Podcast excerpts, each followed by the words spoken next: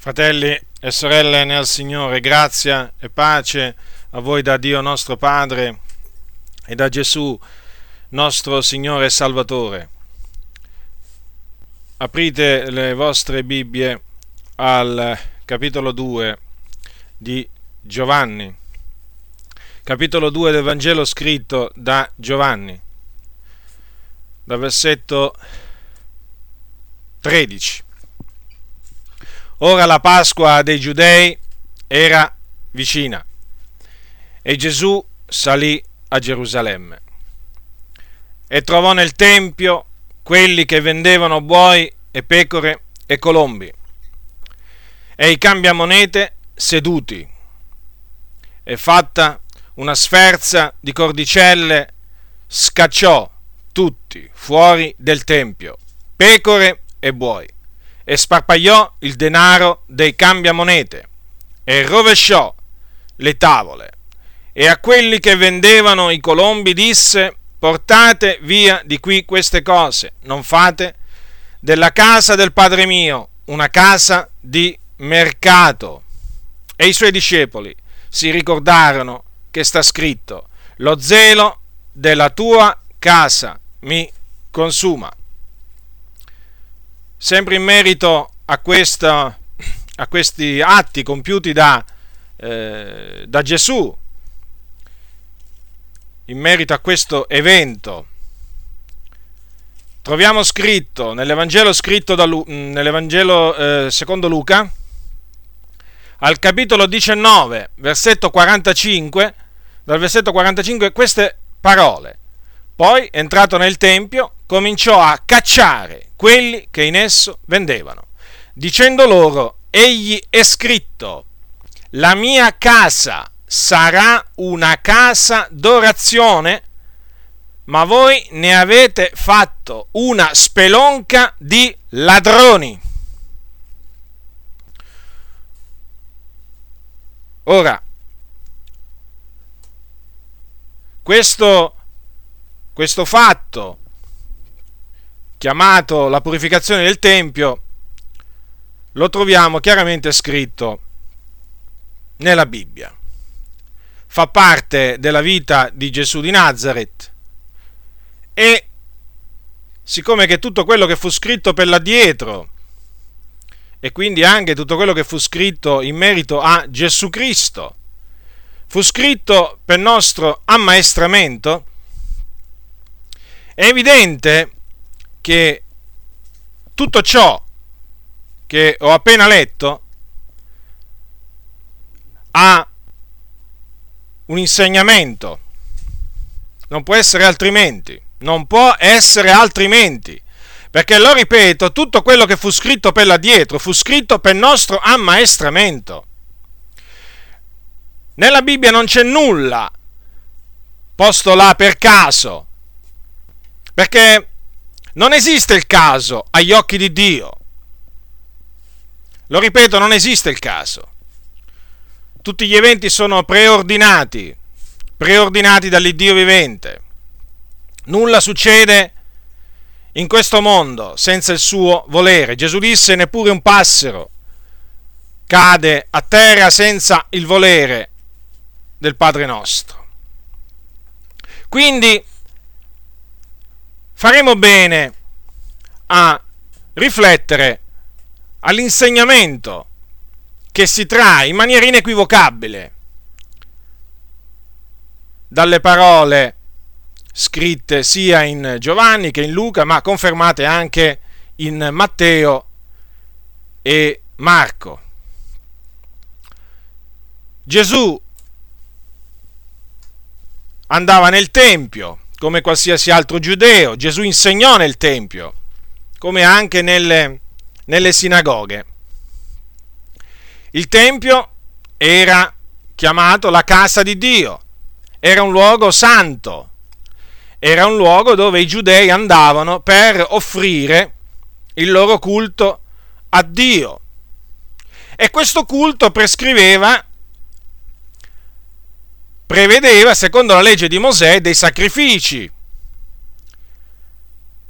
sì, dei sacrifici, dei sacrifici per il peccato, dei sacrifici di azioni di grazie, degli olocausti, che naturalmente il giudeo offriva e poi i sacerdoti pensavano loro poi, una volta che eh, venivano portati, a offrire eh, a Dio, secondo appunto i dettami nella legge, nella legge di Mosè. Era un luogo sacro, quindi, il, il Tempio.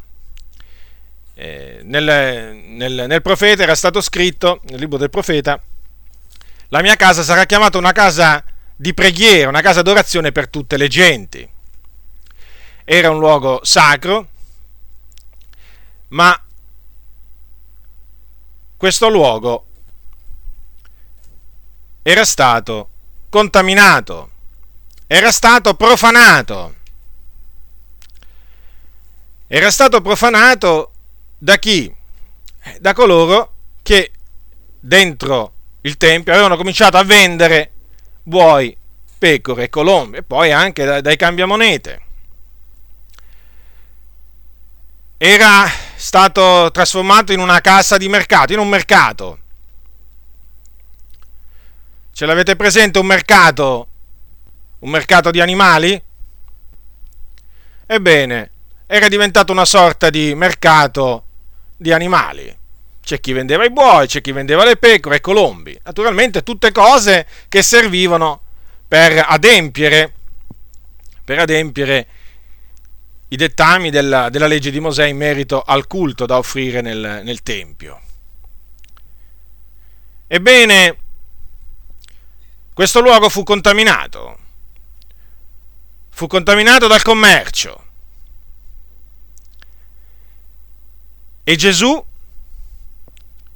siccome che era animato da un grande zelo per la casa di Dio, per la giustizia di Dio, che cosa fece? Rimase indifferente forse?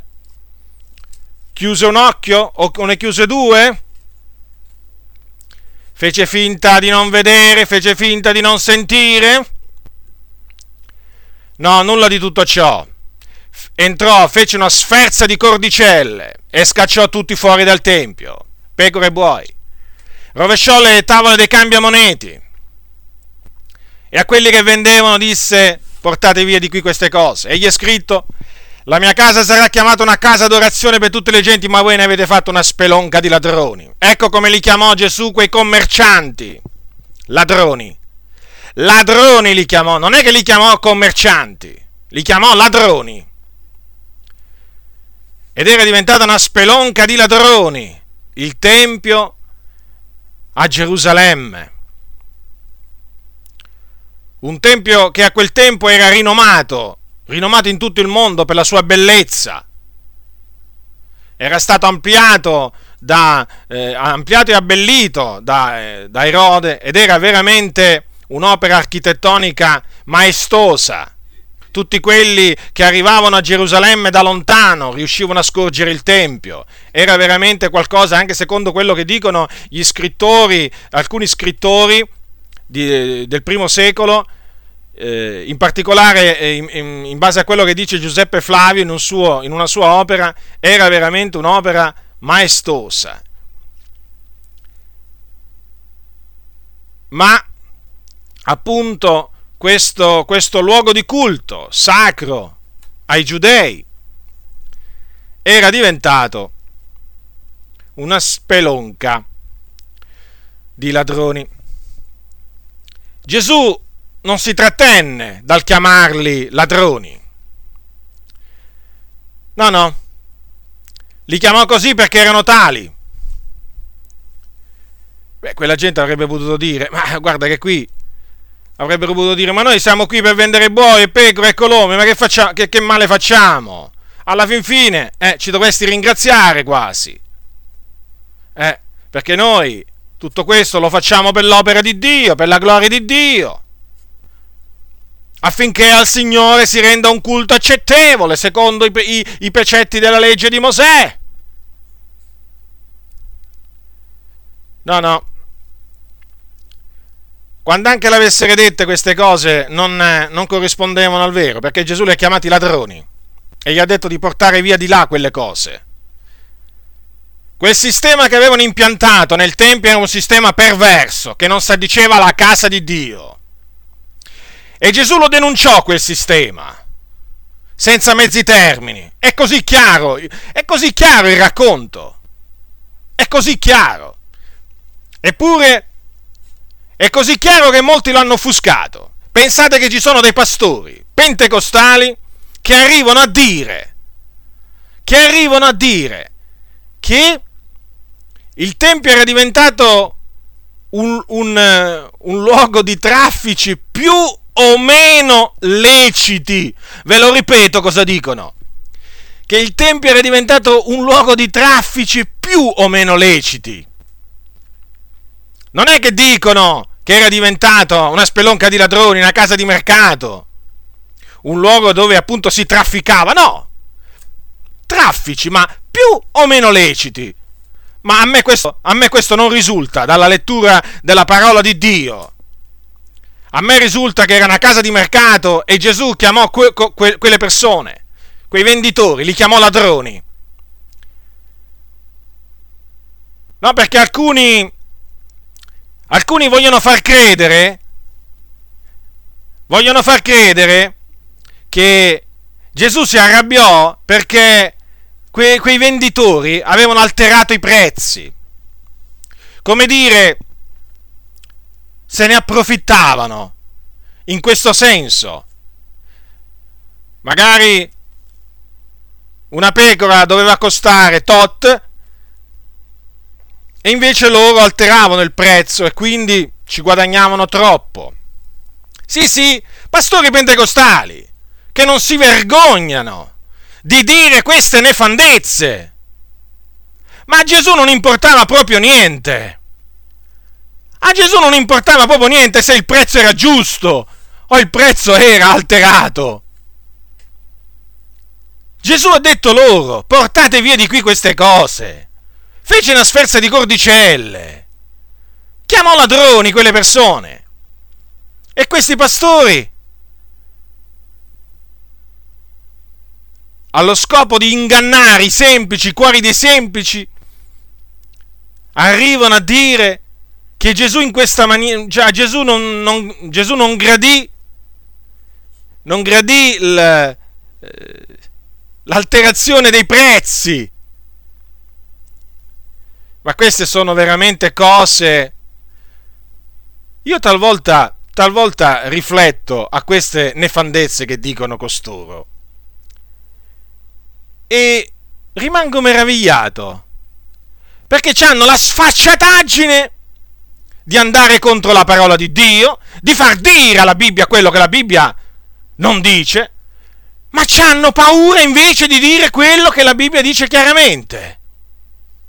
Sono capaci a far dire alla parola del Signore che Gesù si arrabbiò perché là i prezzi erano esageratamente alti, capite? Poi magari vedono le sorelle arrivare al culto vestite come le meretrici, le prostitute, le modelle e stanno zitti. Ecco questi pastori di che pasta sono fatti. Ecco questi pastori, hanno il coraggio a dire il male e non hanno il coraggio di dire ciò che è giusto. Le menzogne hanno il coraggio di dirle, ma le, le, la verità, o comunque una parte della verità, non hanno assolutamente coraggio di dirla. Perché? Perché sanno che diventerebbero impopolari, estremamente impopolari, e comincerebbero a diminuire le persone che vanno ad ascoltarli la domenica, il mercoledì, il venerdì, e comincerebbero naturalmente di conseguenza a diminuire le offerte. Eh sì, perché lo ripeto, i pastori ormai sono ossessionati dal cestino delle offerte, non c'è nulla da fare, non c'è nulla da fare.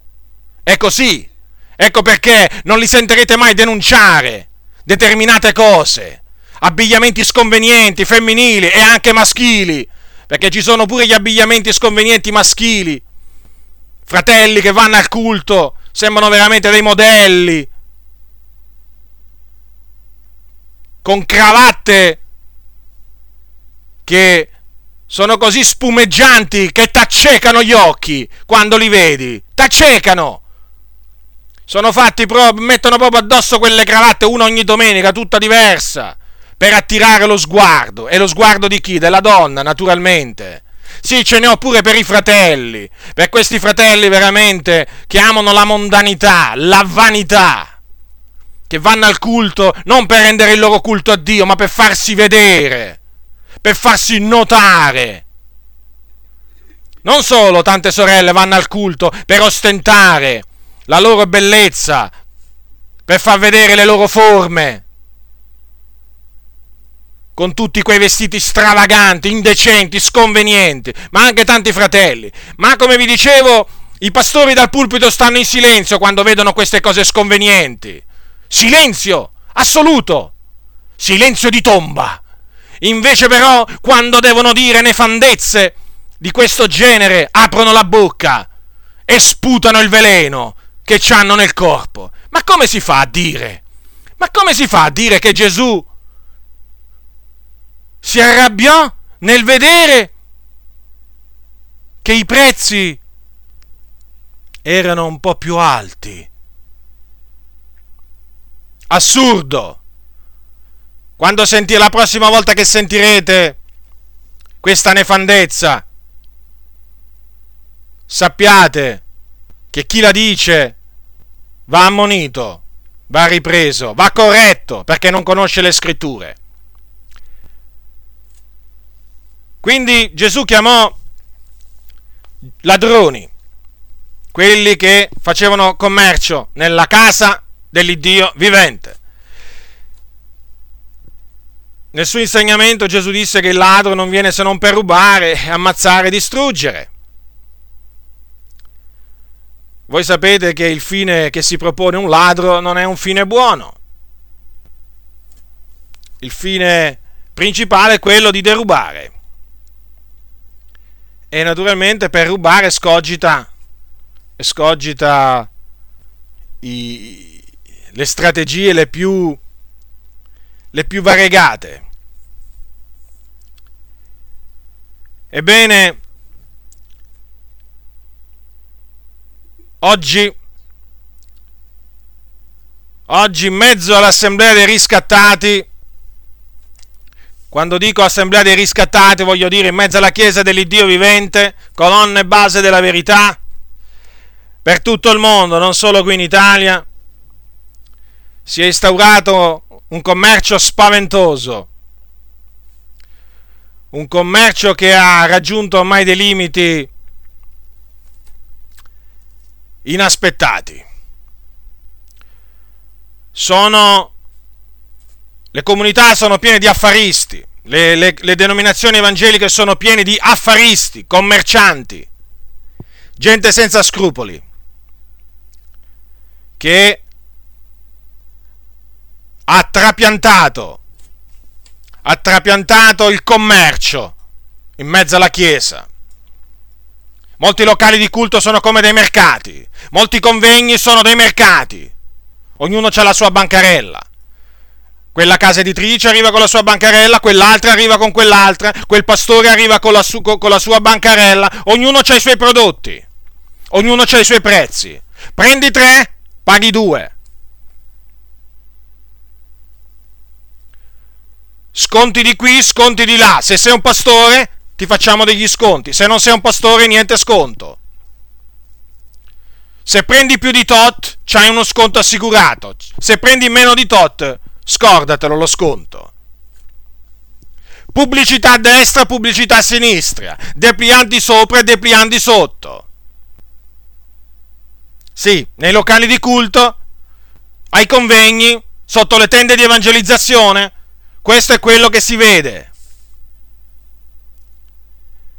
È vergognoso, è scandaloso, è disonorevole per i santi approvare queste cose. Il mercato delle cose che concernono il regno di Dio, la messa in vendita delle cose che concernono il regno di Dio, non va tollerato, va denunciato, va riprovato. Perché non si addice non s'addice ai santi mettere in vendita alcunché che concerne il regno di Dio. Quindi non, non, devono essere messi in vendita Bibbie, non devono essere messi in vendita innari, non devono essere messi in vendita libri di insegnamento, libri di testimonianze, non devono essere messi in vendita cantici. Non importa. Queste cose non vanno messe in vendita. La scrittura non autorizza, non autorizza a fare a rendere queste cose oggetti commerciabili. Non lo autorizza nella maniera più assoluta, ma ci tornerò più, più approfonditamente su questa, su questa cosa.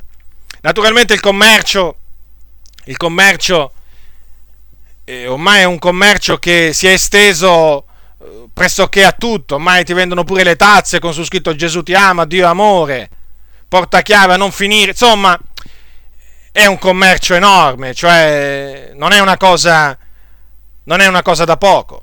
Io mi soffermerò naturalmente sui libri, però cioè, il commercio li prende un'ampia, un'ampia gamma di prodotti, eh? non è che ci sono solo libri, c'è un po' di tutto, anzi stanno aumentando sempre di più le cose che vengono messe in commercio e d'altronde sotto la bandiera dell'Evangelo si può fare un po' di tutto. Naturalmente poi tanti dicono ma tanto chi ci bada? E chi ci bada a queste cose? Ma solo qualche predicatore isolato, qualche voce che grida nel deserto. Ma la maggior parte non ci fa più nessun caso. È diventato tutto normale. Nella norma, nella prassi. Ma che c'è? Che c'è di male, fratello? Gloria a Dio, ti dicono. Ma non lo vedi? Ma non lo vedi quante Bibbie stiamo vendendo? Ma non lo vedi, fratello? Gloria a Dio, ti dicono. Tutto normale oramai. Ora, si è pronti, si è pronti a denunciare il fatto che le messe, le messe dei cattolici romani, no? che il prete recita per i morti e per i vivi, sono a pagamento. Comunque parliamo di quelle per i morti. Sapete che sono a pagamento. Eh, subito si sente dire eh, quello è un commercio. Commercio di reliquie, eh, anche quello, commercio da condannare. Statue di Maria, di San Gennaro, del Pio di Petralcina. Ah, queste cose, che commercio! Hai visto? Hai visto, dicono certi fratelli, ma hai visto a San Giovanni Rotondo cosa hanno fatto? Che commercio! Che spelonca di ladroni! Hai visto a Lourdes? Hai visto a Fatima? Cosa sono diventati quei luoghi? Veramente aveva ragione Gesù. Sì, ma questi fratelli purtroppo hanno gli occhi accecati, non vedono che la spelonca di ladroni è in mezzo a loro. In mezzo alla Chiesa di Dio. Altro che la Chiesa cattolica romana Altro che la Chiesa Cattolica, qui c'è il commercio rampante in mezzo alle chiese evangeliche e nessuno fiata. Perché oramai, oramai i conduttori qualche interesse ce l'hanno in questo, in questo commercio, oramai è chiaro. Loro aprono le porte al, al mercato e naturalmente hanno anche loro i loro introiti perché i pastori naturalmente acquistano con degli sconti. Si sa questo? Ti fanno gli sconti le librerie, poi naturalmente hanno l'interesse a rivendere a un, a un prezzo superiore, quindi hanno un guadagno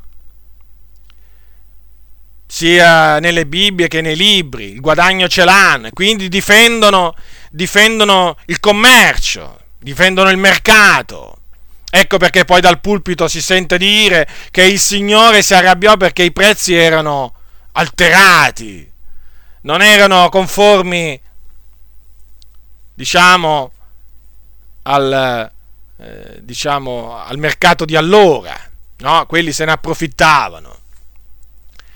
Ecco dunque perché molti pastori permettono al mercato, permettono ai locali di culto, di diventare dei mercati, perché hanno anche loro i loro, i loro introiti. E tutto questo viene coperto con lusinghe, con vani ragionamenti, queste cose vengono giustificate con vani ragionamenti. Questi mercanti sono degli avvoltoi. Questi che mettono in vendita le cose che concernono il regno di Dio sono degli avvoltoi. Lo so, lo so, lo so che qualcuno nel sentirmi parlare in questa maniera dirà: Ma fratello, stai attento, fratello, stai attento a quello che dici. Ma ti rendi conto di quello che stai dicendo? Sì, me ne rendo conto. Me ne rendo conto perché io, dalla Genesi all'Apocalisse, il vostro, il vostro, commercio, il vostro mercato, io non lo vedo. Il, il mettere in vendita le cose che concernono il regno di Dio, io non lo vedo. E chi ha occhi per vedere, non lo vede.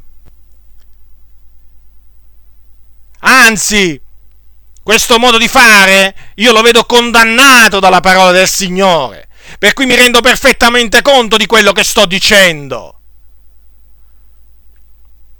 Non mi sono svegliato questa mattina e ho detto, ah, oggi me la voglio prendere con quelli che vendono le cose che concernono il regno di Dio.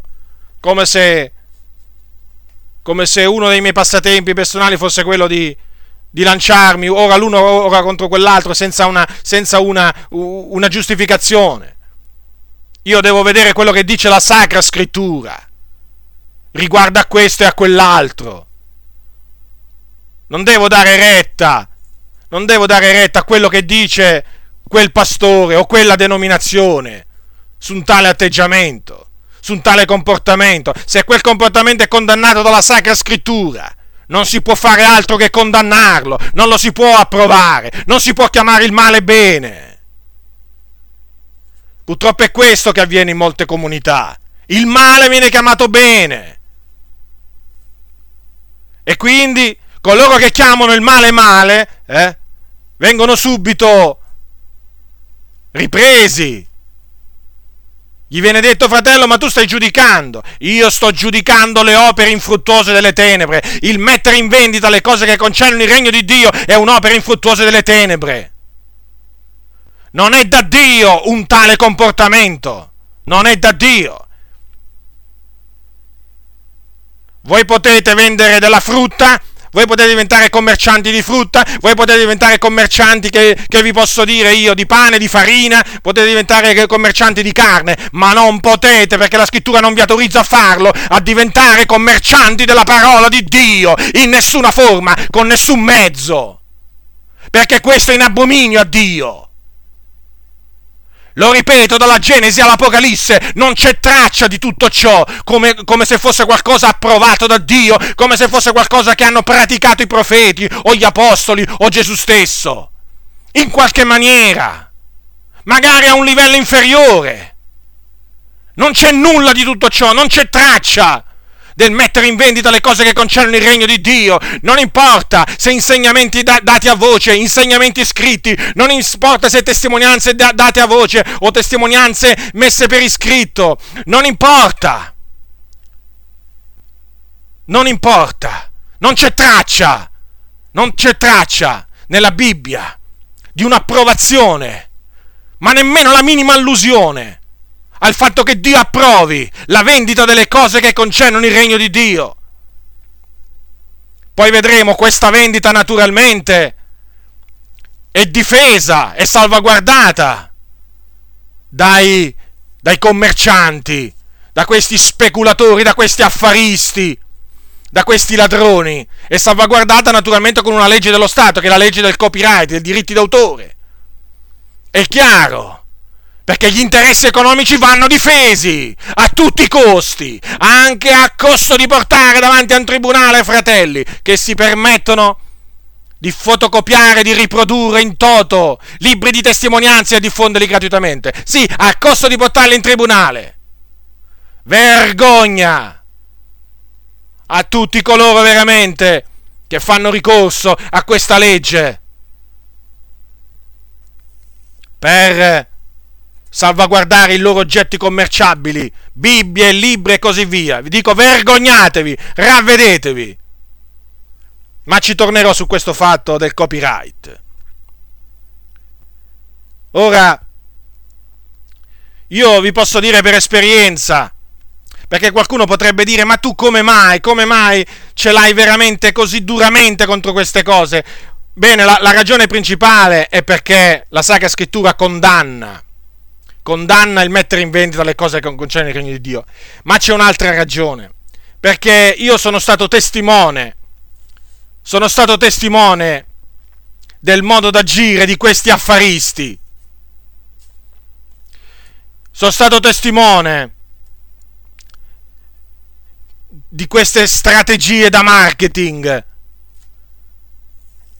E non solo testimone, devo dire, ma sono stato anche partecipe. Mi vergogno a dirlo, ma lo devo dire. Lo devo dire. Io ho lavorato i, primi, i primissimi tempi dopo la mia conversione in una nota casa editrice evangelica italiana. E ho visto come funzionano le cose, ho conosciuto il direttore, un sepolcro imbiancato. Se, inco- se lo incontrate non direste mai che è un, è un, è un sepolcro imbiancato. Ci dovete, ci dovete stare assieme per capire veramente che persona malvagia sia. Una persona che ama il denaro, fa tutto per i soldi, pronto a collaborare pure col diavolo pur di vendere i suoi prodotti. Le dico queste cose perché le ho potute, le ho potute vedere con i miei occhi, sentire con le mie orecchie, nel privato, la parola del Signore. Costui se la metteva sotto i piedi. Io ero ignorante, ero disavveduto, però avvertivo certe cose e ringrazio il Signore perché mi ha protetto, mi ha, mi ha, mi ha preservato, però devo dire che ho visto, ho visto, l'ho, l'ho, l'ho toccato con mano, l'ho toccata con mano la disonestà di, queste, di questi pastori, di questi cosiddetti ministri di culto.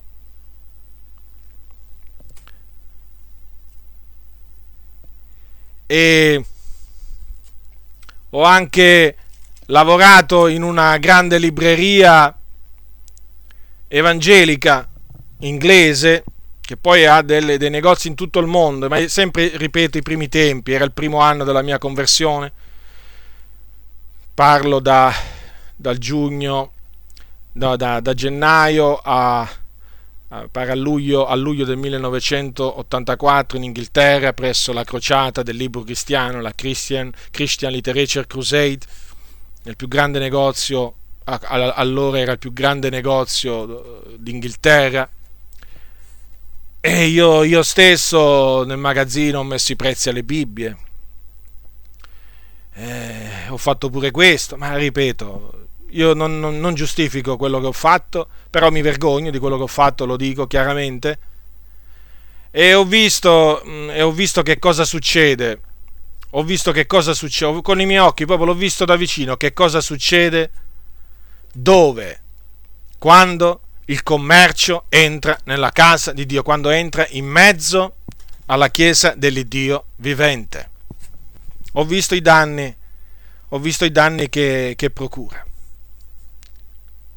Ma ringrazio il Signore veramente perché mi ha illuminato, mi ha illuminato gli occhi, mi ha aperto la mente per intendere le scritture e per capire che tutto ciò non, non va fatto, non va messo in vendita ciò che si fa per la gloria del Signore. Ora, come vi ho detto prima, io parlerò principalmente del, di libri. Allora, vediamo un po' nella Sacra Scrittura chi ha scritto qualcosa, come, come si è comportato, perché sapete, noi si è chiamata Sacra Scrittura, qualcuno l'ha scritta non è che l'ha scritta Dio, eh? L'hanno scritta degli uomini. Tante volte si sente dire la Bibbia l'ha scritta Dio, non è vero. Semmai si può dire Dio scrisse i dieci comandamenti, la legge, col suo dito, perché le, le, le, tavole della legge erano opera di Dio, scritte col dito di Dio. Non è che si può dire che Dio ha scritto la Bibbia, no. Degli uomini hanno parlato da parte di Dio perché sono spinti dallo Spirito Santo e per ordine di Dio hanno trascritto quello che il Signore ha loro rivelato e ha detto loro di scrivere. Vediamo Mosè, cominciamo da Mosè che è l'autore dei primi cinque libri della Bibbia, il Pentateuco, chiamato il Pentateuco, i primi cinque libri della Bibbia, Deuteronomio capitolo 31. Vediamo Mosè che ha scritto, eh? Mosè ha scritto i primi cinque libri della Bibbia, che sono di grande edificazione tuttora per le nostre anime. Capitolo 31, versetto 9. E Mosè scrisse questa legge e la diede ai sacerdoti figlioli di Levi, che portano l'arca del patto dell'Eterno, e a tutti gli anziani di Israele. Mosè diede loro quest'ordine, alla fine d'ogni settennio, al tempo dell'anno di remissione, alla festa delle capanne, quando tutto Israele verrà a presentarsi davanti all'Eterno, al tuo Dio, nel luogo che egli avrà scelto, leggerai questa legge dinanzi a tutto Israele in guisa che egli loda. Quindi vedete, Mosè scrisse un libro, che è il libro della legge. Che fece con questo libro? Lo rese oggetto commercia- commerciabile? Commerciale? No, no. Lo diede ai Leviti e, eh, e a tutti gli anziani di Israele. E naturalmente diede loro l'ordine di leggere da quel, da quel libro al tempo appunto stabilito dal Signore. Quindi lui ricevette, Mosè ricevette da Dio la legge, la, la, la ricevette gratuitamente e gratuitamente la diede ai, si può dire, agli israeliti.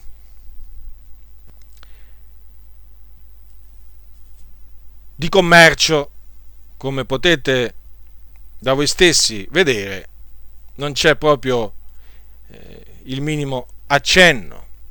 Andiamo adesso a Samuele, un profeta integro, un, profeta, un santo profeta di Dio, primo Samuele capitolo 10. Anche Samuele scrisse. Primo Samuele capitolo 10, versetto 25. Questo avvenne dopo che eh, il Signore designò Saul come eh, re di Israele.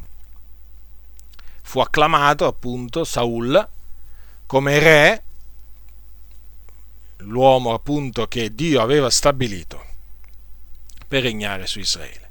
E dopo di ciò, ecco cosa è scritto, prima Samuele capitolo 10 versetto 25, allora Samuele espose al popolo la legge del regno e la scrisse in un libro che depose nel cospetto dell'Eterno Anche qui notiamo che un profeta ha scritto un libro, ma non ne ha fatto un uso commerciale. E per quello, per questo naturalmente Samuele poteva naturalmente camminare a testa alta, perché si era comportato in maniera onesta verso gli israeliti, come naturalmente anche Mosè. Non aveva assolutamente approfittato del suo ufficio, della sua opposizione, della sua posizione per arricchirsi in nessuna maniera,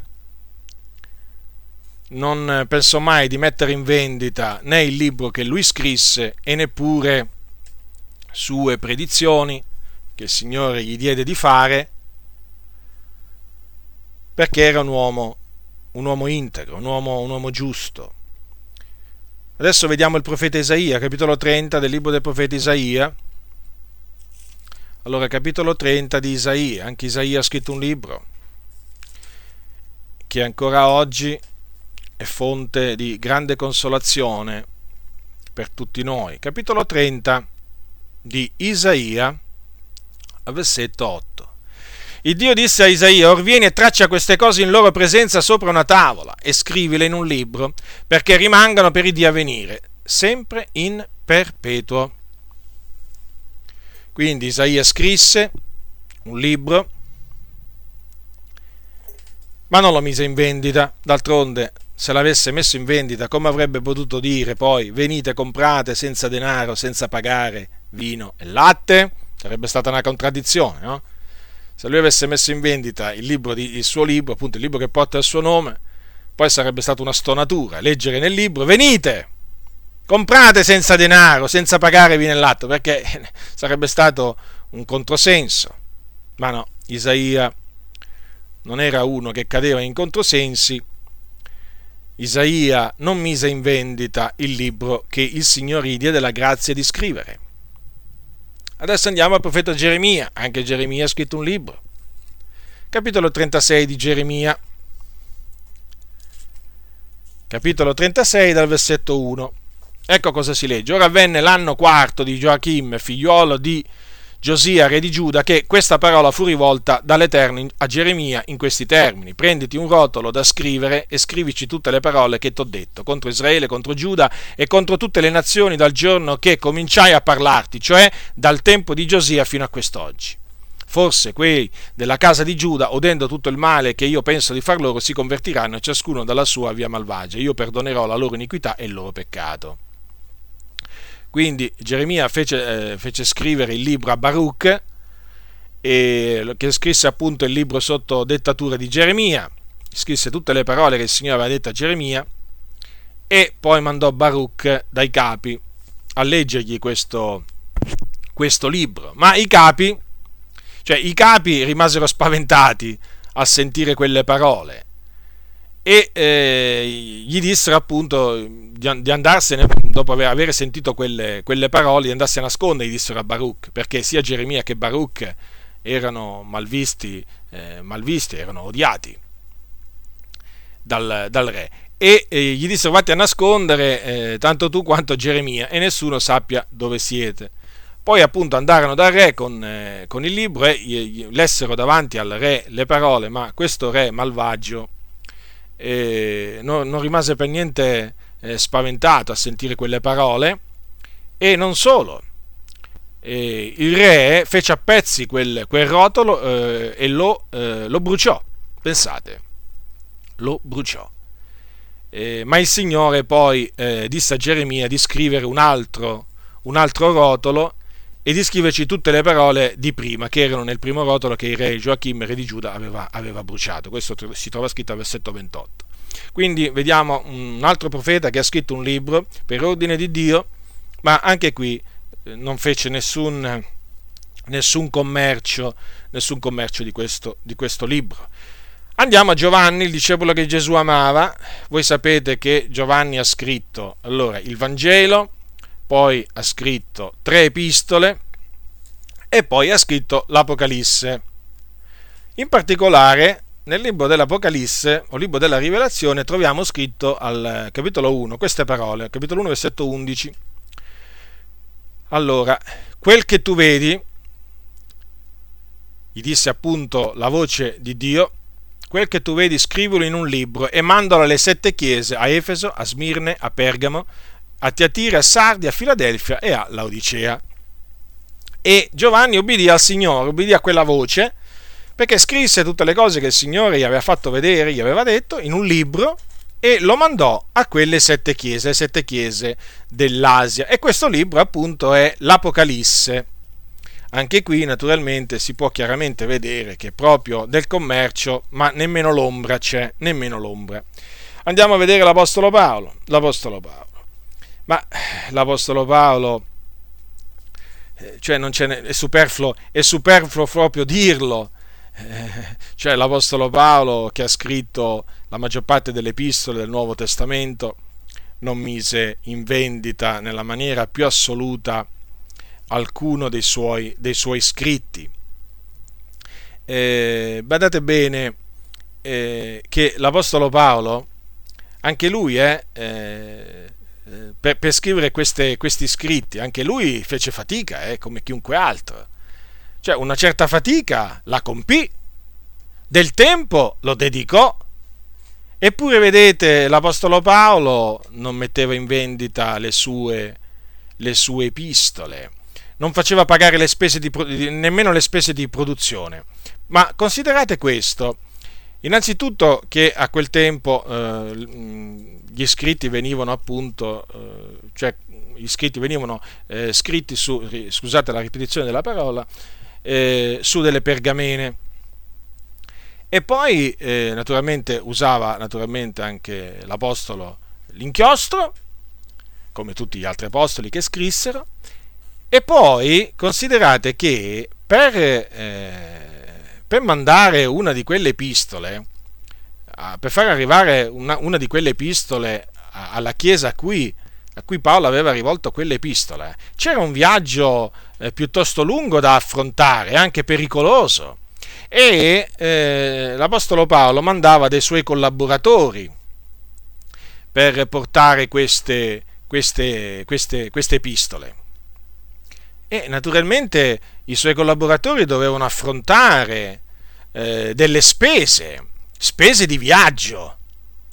Eh, eppure, vedete, arrivavano questi collaboratori di Paolo, portavano l'epistola a quella comunità e eh, esortavano appunto gli anziani a fare sì che fosse letta a tutti e che fosse letta anche nelle altre comunità, però di, di, eh, di spese di produzione, eh, di spese di viaggio, di tutte queste cose non ne facevano assolutamente eh, cenno, quantunque le avessero affrontate naturalmente per, per divulgare la parola, la parola di Dio. Perché ho fatto questo? questo ragionamento perché oggi naturalmente come vedremo poi più avanti uno delle, eh, delle, eh, dei ragionamenti che viene fatto è ma fratello ma eh, la carta mica te la danno gratis l'inchiostro neppure eh, la tipografia va, va, pagata fratello e poi c'è la luce c'è l'acqua c'è il gas insomma ti mettono tutto eh, ti mettono veramente tutto sì ma eh, questo qui veramente che ragionamento è ma che ragionamento è? Ma perché l'Apostolo Paolo, l'Apostolo Paolo non impiegò fatica, non impiegò tempo, non ebbe anche lui delle spese di produzione? Certo che le ebbe. Eppure, avete notato? Eh? non fece nessun commercio dei suoi scritti, che peraltro se lui avesse messo in vendita eh, sarebbe valso comprare. A differenza di tanti di questi libri che oggi sono in vendita nelle librerie, che è proprio meglio lasciarli là. E quindi avrebbe potuto anche dire l'Apostolo Paolo, beh, ma io metto in vendita per l'opera del Signore, poi le, le entrate poi le, le, le, uso per la gloria di Dio, per, per, per, sostenere i miei collaboratori, per sostenere me stesso, insomma avrebbe potuto fare anche questo ragionamento. E chi è che avrebbe potuto eh, dire, ma come? Eh, chi avrebbe potuto contestare a Paolo una cosa del genere? Eh, perché Paolo era un uomo integro, che eh, viveva del Vangelo, era un uomo che amava, amava amava il Signore. Eh, non avrebbero certamente eh, dubitato delle sue parole, avrebbero detto, eh, certo, vedi, l'Apostolo Paolo, eh, c'ha bisogno pure lui, eh, c'ha bisogno pure lui dei soldi per vivere, lui, i suoi collaboratori, per portare avanti quest'opera grande che il Signore gli ha, gli ha affidato, e quindi è giusto che mettano in vendita queste cose. No, invece l'Apostolo Paolo si guardò bene dal mettere in vendita le sue epistole perché lui non voleva essere d'intoppo né ai giudei né ai greci e neppure alla Chiesa di Dio. E ci ha detto di fare la stessa cosa, cioè di seguire le sue orme, di essere suoi imitatori, di, cioè ci ha detto di non essere d'intoppo, ma purtroppo alcuni, queste parole di Paolo, come tante altre parole dell'Apostolo Paolo, sapete che fine gli fanno fare? Se le prendono e se le buttano alle spalle, così almeno risolvono subito il problema problema, però vedete, la coscienza di quelli che agiscono così eh, non dà pace, eh? non dà pace perché la coscienza accusa coloro che, che agiscono in maniera contraria alla parola del Signore. Ora, oh, allora, ho, ho, ho detto poco fa, ho detto poco fa che uno dei ragionamenti che viene fatto in difesa di, questo, eh, di questa messa in vendita è appunto le spese di produzione e eh, alcuni sono capaci anche a dire, beh, ma l'Apostolo Paolo, cioè, voglio dire, un'epistola, voglio dire, ha scritto un'epistola ai Romani, faccio, facciamo un esempio, no? E che significa ha scritto un'epistola sola ai Romani? Cioè, voglio dire, ma quando anche ne avesse scritte mille di epistole, ma voi pensate che avrebbe, avrebbe cambiato modo di agire? Ma quando anche Paolo avesse scritto un'epistola al giorno ai Romani, ma voi pensate che avrebbe fatto pagare quelle epistole? Ma non l'ha fatto con uno, non l'avrebbe fatto nemmeno con gli altri 999. Ricordatevi che l'Apostolo Paolo era un, era un uomo che aveva ricevuto la grazia di essere fedele e Gesù disse che chi è fedele nelle cose minime è pure fedele nelle grandi. E ricordatevi anche un'altra cosa, che Gesù ha detto che chi è ingiusto nelle cose minime è ingiusto anche nelle grandi. Questo ve lo voglio, ve lo voglio rammentare, fratelli. Quindi il fatto delle, delle spese, ma certo che Dio sa, Dio sa quello che ci vuole per scrivere un libro, lo sa benissimo. Ma il Dio è colui che la Bibbia dice supplirà ad ogni nostro bisogno secondo le sue ricchezze con gloria in Cristo Gesù. Per cui, se Dio ha cura di noi, perché non dovrebbe avere cura anche dell'opera poi che ci dà la grazia di iniziare, supplendo a tutti i bisogni, a tutte le spese che eh, affrontiamo per redigere un libro e naturalmente per diffonderlo. Chi vi parla, come voi sapete, ha scritto diversi libri, Dio mi ha dato la grazia di scrivere diversi libri ma io sin dal primo momento mi sono guardato dal, eh, dal farli diventare eh, oggetto commerciali. Mi sono guardato perché, perché temo il Signore, perché eh, so come hanno agito i santi profeti e i santi apostoli prima di me. E quindi eh, ho voluto seguire le loro orme in questo, ho voluto imitarli per non essere di scandalo, per non essere di intoppo a nessuno, né agli increduli e neppure ai credenti. E io ringrazio il Signore perché eh, fin qui ha supplito a tutte le mie necessità di ogni genere e mi ha permesso appunto di eh, divulgare in questa maniera appunto gratuitamente tutto quello che io ho scritto. Ci sono alcuni credenti che mi reputano uno stupidotto. Sì, sì, un disavveduto per aver agito così. Dei credenti, sì. Dei credenti che pensano di attenersi a tutto l'Evangelo, ma loro si attengono solo a una parte dell'Evangelo, non a tutto l'Evangelo.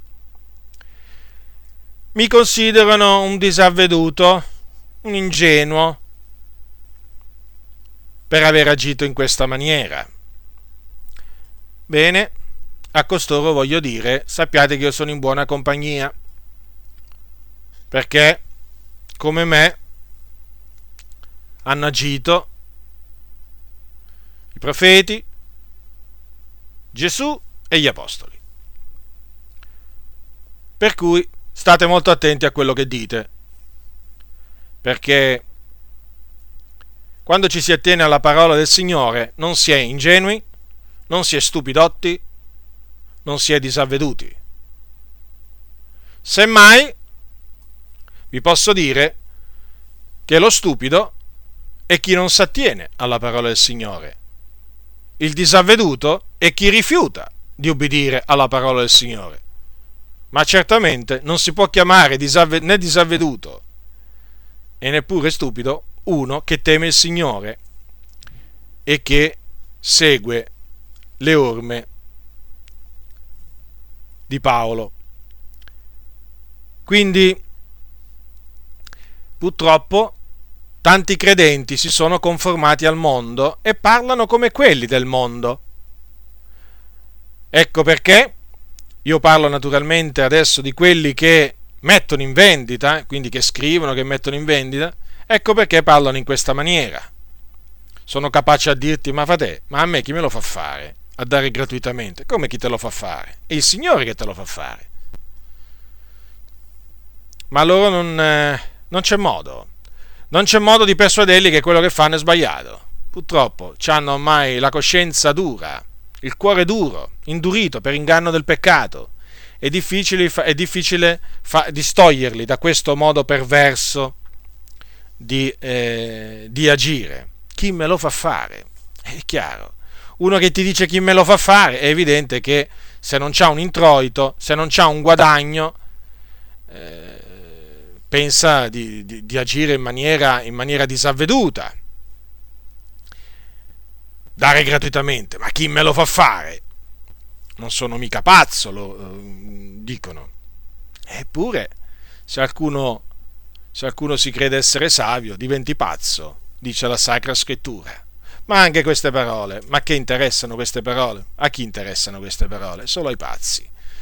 Solo a coloro che sono pazzi in Cristo Gesù, che grazie a Dio hanno ricevuto sapienza dall'alto. Quindi il Signore supplisce a tutte le spese che eh, naturalmente sia, che un servo del Signore deve affrontare per la stesura di un libro.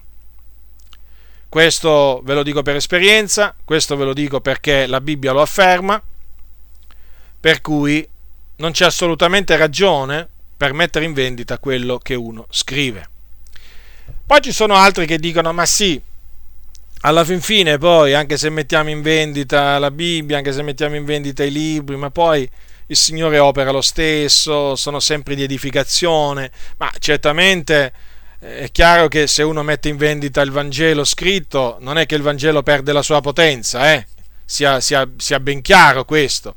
Se uno, eh, se uno, pubblica il Vangelo di Giovanni e eh, lo mette in vendita, eh, ne fa un milione di copie e le mette, le, le mette, in vendita, tutte queste copie, è chiaro che il Vangelo di Giovanni rimane pur sempre la parola di Dio, potenza di Dio per la salvezza di ognuno che crede, ma il problema, il, problema, il punto qual è? È che il commercio non viene giustificato dal fatto che il Vangelo continua a portare frutto.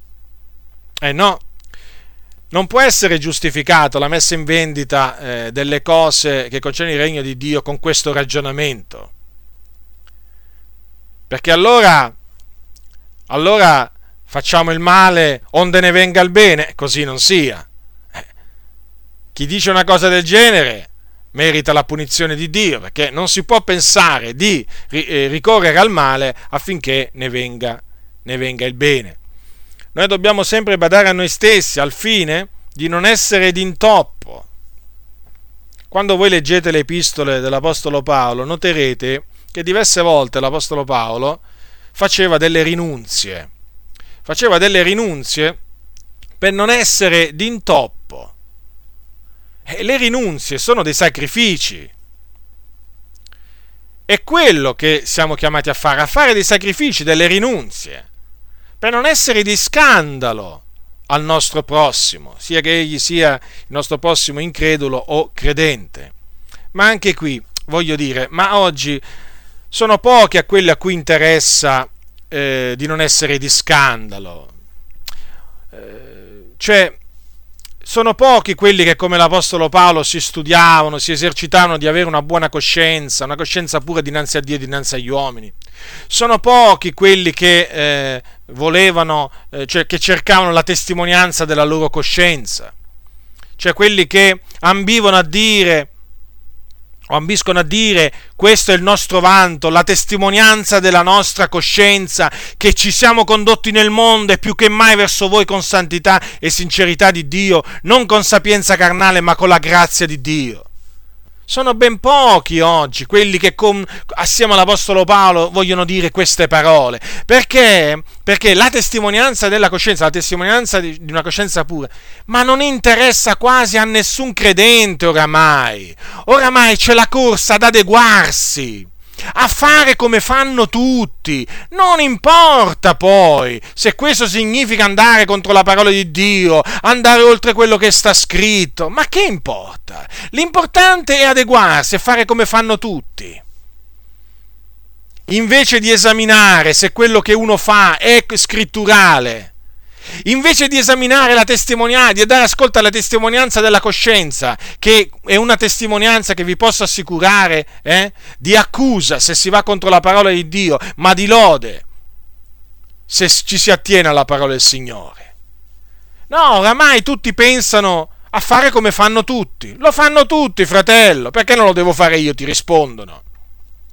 Non hanno capito niente questi fratelli. Questi fratelli non hanno capito niente purtroppo le cose, eh, le cose stanno così. Quindi, per diffondere la parola di Dio, noi non abbiamo il diritto di ricorrere a qualsiasi mezzo. L'atleta, per essere coronato, deve, deve lottare secondo le leggi. Non si può pensare di correre infrangendo quelle leggi e poi di, di essere premiati. nelle, in qualsiasi competizione sportiva ci sono dei regolamenti. Chi viene scoperto, chi, eh, chi viene scoperto eh, infrangere eh, questi regolamenti passa i guai. Passa i guai. Perché? Eh, perché? Perché i regolamenti sono stati fatti per essere osservati. Quindi chi corre deve, l'atleta che corre per esempio si deve attenere a determinati regolamenti. Perché se viene scoperto che ha infranto quei regolamenti e, e magari arriva, arriva prima degli altri, viene squalificato. È molto semplice. Quindi come in una competizione sportiva, come in uno sport, ci sono dei regolamenti che vanno osservati per diciamo, poter eh, agire eh, onestamente nei confronti degli altri eh, concorrenti, nella Chiesa di Dio non si può agire come si vuole. Col pretesto, ma sì, ma tanto alla fine. E no, bisogna attenersi alle leggi. E quali sono queste leggi? Quali sono queste leggi? Sono le leggi del regno di Dio. Andiamo a vedere questa legge. Capitolo 10 di Matteo. Sono le parole di Gesù, il nostro Signore, il nostro Salvatore, quando mandò i dodici a predicare e a guarire. Ascoltate quello che disse Gesù. Capitolo 10, versetto eh, 5. Non andate fra i gentili, non entrate in alcuna città. Capitolo 10 di Matteo, eh, versetto 5, da versetto 5. E non entrate in alcuna città dei Samaritani, ma andate piuttosto alle pecore perdute della casa di Israele. E andando, predi- andando predicate e dite. Il regno dei cieli è vicino. Sanate gli infermi, risuscitate i morti, mondate i lebrosi, cacciate i demoni gratuitamente. Avete ricevuto, gratuitamente date. Ora, sono chiare queste parole, eh? Alcuni diranno fin troppo chiare. È per quello che vengono odiate, perché sono molto chiare. Allora, gratuitamente avete ricevuto, Gesù disse, ai suoi discepoli, quindi erano dei ministri del Vangelo, servitori del Vangelo, erano stati mandati a predicare il regno dei cieli. Che cosa avevano ricevuto gratuitamente? Le parole di Cristo. Infatti poi leggeremo, mm, eh, vedremo che nella notte che fu tradito, Gesù, Gesù fu tradito, disse al Padre, le parole che tu mi hai date, le ho date a loro ed essi le hanno ricevute. E com'è che le hanno ricevute? Gratuitamente. Pagarono qualcosa? No, le ricevettero gratuitamente. Un'altra cosa che ricevettero gratuitamente fu la potestà di sanare gli infermi, cioè gli ammalati, risuscitare i morti, mondare i lebrosi e cacciare i demoni. Questa è una potestà, eh, una potestà che si riceve da Dio e si riceve gratuitamente, anche questa, non è che si può comprare. I doni del Signore non si possono comprare, o meglio, sì, si possono comprare, ma senza denaro. Venite, comprate! Senza denaro, senza pagare. Ora, quindi Gesù disse loro, gratuitamente avete ricevuto e date gratuitamente. Eccola qual è la legge la legge che vale nel regno di Dio, nel regno di Dio è questa. Quello di dare gratuitamente. Perché abbiamo ricevuto gratuitamente. Che cosa abbiamo ricevuto gratuitamente? La parola di Dio, la sapienza, la conoscenza. A me, io vi parlo di me io devo dire questo, la parola di Dio l'ho ricevuta gratuitamente. La sapienza che ho l'ho ricevuta anche questa gratuitamente. La conoscenza che ho l'ho ricevuta gratuitamente. Non posso dire io di, avere, di averle comprate queste cose dal Signore, me le ha date gratuitamente il Signore. E gratuitamente metto a servizio vostro e di chiunque altro, quello che il Signore mi ha dato gratuitamente, quello che ho ricevuto gratuitamente dal Signore. Perché come farei, dopo aver ricevuto gratuitamente tutte queste cose, a mettere in vendita queste cose? Ma, ma come si fa? Come potrei pensare di fare una cosa giusta nel cospetto di Dio mettendo in vendita quello che Lui mi ha dato gratuitamente? Io è una cosa che non potrei assolutamente già mai fare, perché qui c'è scritto gratuitamente avete ricevuto, gratuitamente date. Ora, questo non significa che chi dà non ha il diritto di ricevere offerte, supporto finanziario, materiale, economico, chiamatelo come volete, da parte di chi naturalmente riceve il suo servizio gratuitamente. No, no, perché nelle stesse parole, tra le altre cose, Gesù disse anche ai suoi che l'operaio è degno del suo nutrimento, al versetto 10. Quindi è vero che disse gratuitamente date, ma badate bene che disse anche che l'operaio è degno del suo nutrimento. E in Luca è scritto l'operaio è degno della sua mercede, cioè del suo salario. Paolo ai Galati dice colui che viene ammaestrato faccia parte di tutti i suoi beni a chi l'ammaestra. Quindi Qui noi non è che siamo per il far lavorare, eh, capitemi bene, i servi del Signore sono chiamati a dare gratuitamente. Non hanno il diritto di mettere in vendita alcunché, non hanno il diritto di mettere in vendita insegnamenti a voce per iscritto, imposizione delle mani, eh, guarigioni, eh, preghiere, non importa. Non hanno il diritto di mettere in vendita niente.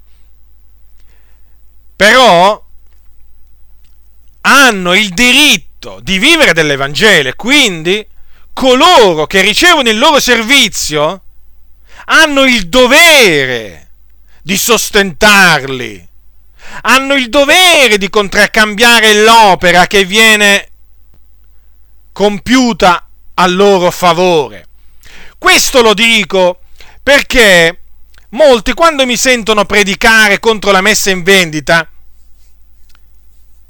si sfregano le mani e dicono, ah, finalmente qualcuno che parla contro questo vergognoso commercio. Sì, ma io parlo anche contro l'avarizia, contro l'irriconoscenza che c'è nel cuore di tanti credenti, che rifiutano di far parte dei loro beni ai servi del Signore che li ammaestrano, che fanno loro del bene.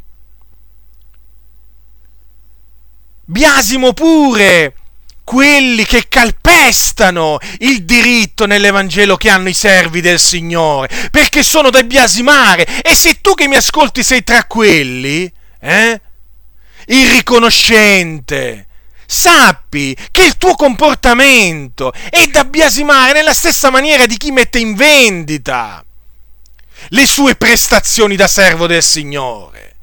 Non pensare di farla franca davanti a Dio ci sono tanti credenti che sono contenti quando predico contro l'imposizione della decima. Dice, grazie, fra- grazie a Dio, grazie a Dio per questo fratello, guarda, guarda come ha esposto in maniera così chiara il fatto che la decima non va ordinata.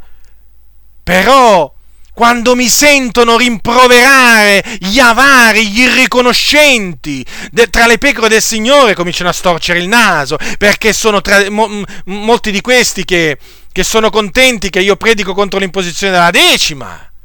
Sono magari gli stessi che poi non vogliono contraccambiare il servizio che ricevono.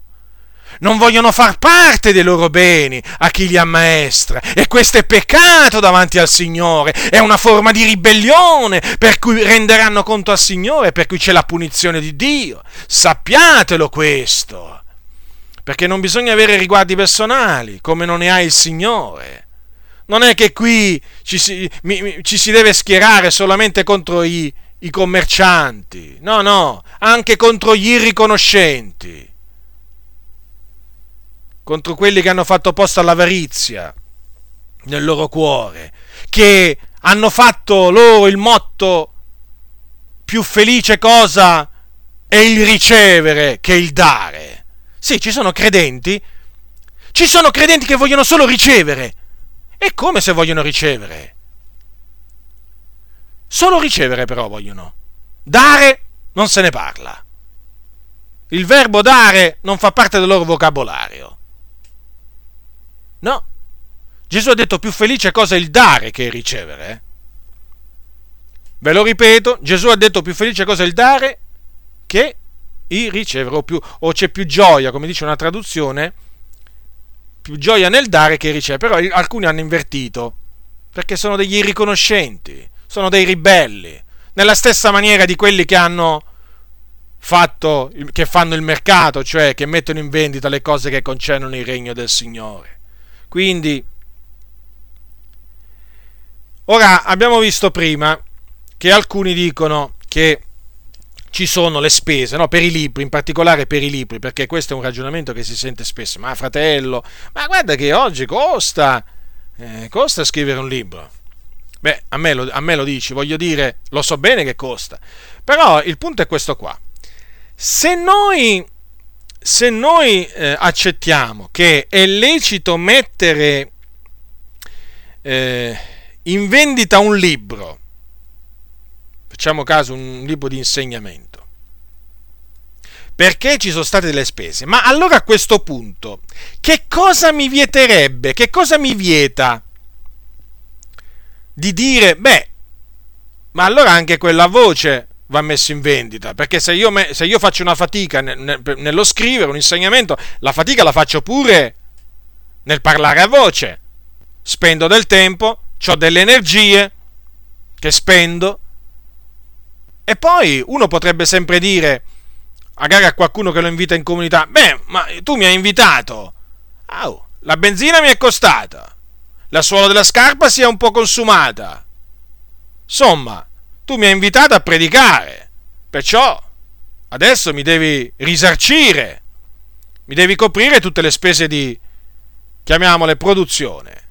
Allora a questo punto, se noi applichiamo la legge al, al, allo scritto, quella cosiddetta legge no? di questi ribelli, beh, ma a questo punto perché non anche alle cose fatte oralmente? Io vado a evangelizzare in piazza, eh, sto, eh, diciamo, impiego due o tre ore, eh, diciamo, nell'evangelizzazione, due o tre ore quindi di lavoro, alla fine dell'evangelizzazione ai perduti, tiro fuori block notes e gli dico, sentite, io costo tot, allora, per cui mi dovete pagare. A questo punto eh, si può applicare benissimo anche a questo. Ma come si potrebbe fare, come si potrebbe agire in questa maniera? Gesù ha detto gratuitamente avete ricevuto, gratuitamente date. Quindi non importa se la prestazione viene rivolta per iscritto, il servizio viene rivolto per iscritto o oralmente, non si può assolutamente mettere in vendita alcunché. Lo ripeto, fermo restando naturalmente che chi dà gratuitamente ha il diritto di vivere dell'Evangelo e quindi ha il diritto di ricevere delle offerte per il suo mantenimento, quello della sua famiglia, della sua opera, certamente. Questo è un principio biblico, ma quel, il, principio, il principio che non è biblico è quello della messa in vendita, perché non è proprio nella maniera più eh, assoluta contemplata dalla parola del Signore. Voi potete leggere la, tutta la Bibbia, dalla Genesi all'Apocalisse, non troverete mai che siano state messe in vendita eh, prestazioni spirituali come insegnamenti, predicazioni, preghiere. No, dai, dai, santi servitori del Signore una cosa del genere non è stata, non è stata mai fatta. Quindi bisogna stare attenti a non diventare come quelli che stimano la pietà fonte di guadagno, perché voi sapete che l'amore del denaro è radice di ogni sorta di mali. Ora, che cosa significa stimare la pietà e essere fonte di guadagno? Cioè, se noi siamo chiamati a mostrare pietà verso il nostro prossimo, ma questa pietà essere, la dobbiamo esercitare con animo contento del nostro stato, cioè contenti di quello che abbiamo. Non possiamo noi, eh, se vediamo una persona che è nel bisogno, eh, studiarci di supplire a quel bisogno, però eh, mettendo in vendita le nostre prestazioni, perché se noi facciamo così, stimiamo la pietà fonte di guadagno. E no, no, no, non va assolutamente esercita, eh, esercitata la, la, la pietà con questo, con questo fine, cioè col fine di guadagnare soldi non importa quanti, ma no, assolutamente non va esercitata in questa maniera. La pietà va esercitata con animo contento del proprio stato. Quindi, o sia tanto o sia poco, bisogna continuare a fare quello che il Signore ci chiama a fare. Il Signore certamente provvederà, ma lungi da noi il metterci a pensare escogitare quello che molti hanno escogitato, no? mostrarsi pietosi per arricchirsi. È, è, quello, è quello, che molti fanno. E molti, e mo, molti fanno così. Usano la pietà come fonte di guadagno. Ah, queste parole non sono, lo so che non sono gradite eh, a molti, ma a me non interessa non interessa nulla. Ecco perché questi non fanno nulla per nulla. Ecco perché questi qua dicono: Ma chi me lo fa fare a me? Perché loro hanno paura di rimetterci soldi. Non vogliono fare sacrifici. Ecco perché mettono in vendita. C'hanno la paura poi, c'hanno la paura naturalmente perché poi c'è anche la paura che gioca un, un, ruolo importante nella loro vita, la paura che poi il Signore non, eh, non supplirà a tutti, a tutti, i loro bisogni, c'è anche questo. E quindi, eh, diciamo, tutte queste cose messe assieme eh, poi scaturiscono in questo, in questo commercio, eh, in questo, in questo mercato. Vedete, ricordatevi che l'Apostolo Paolo eh, dice, diceva che lui si compiaceva in debolezze, in ingiurie, in necessità, in persecuzioni, in, in, angustie per amore di Cristo, perché quando era debole allora, allora era forte.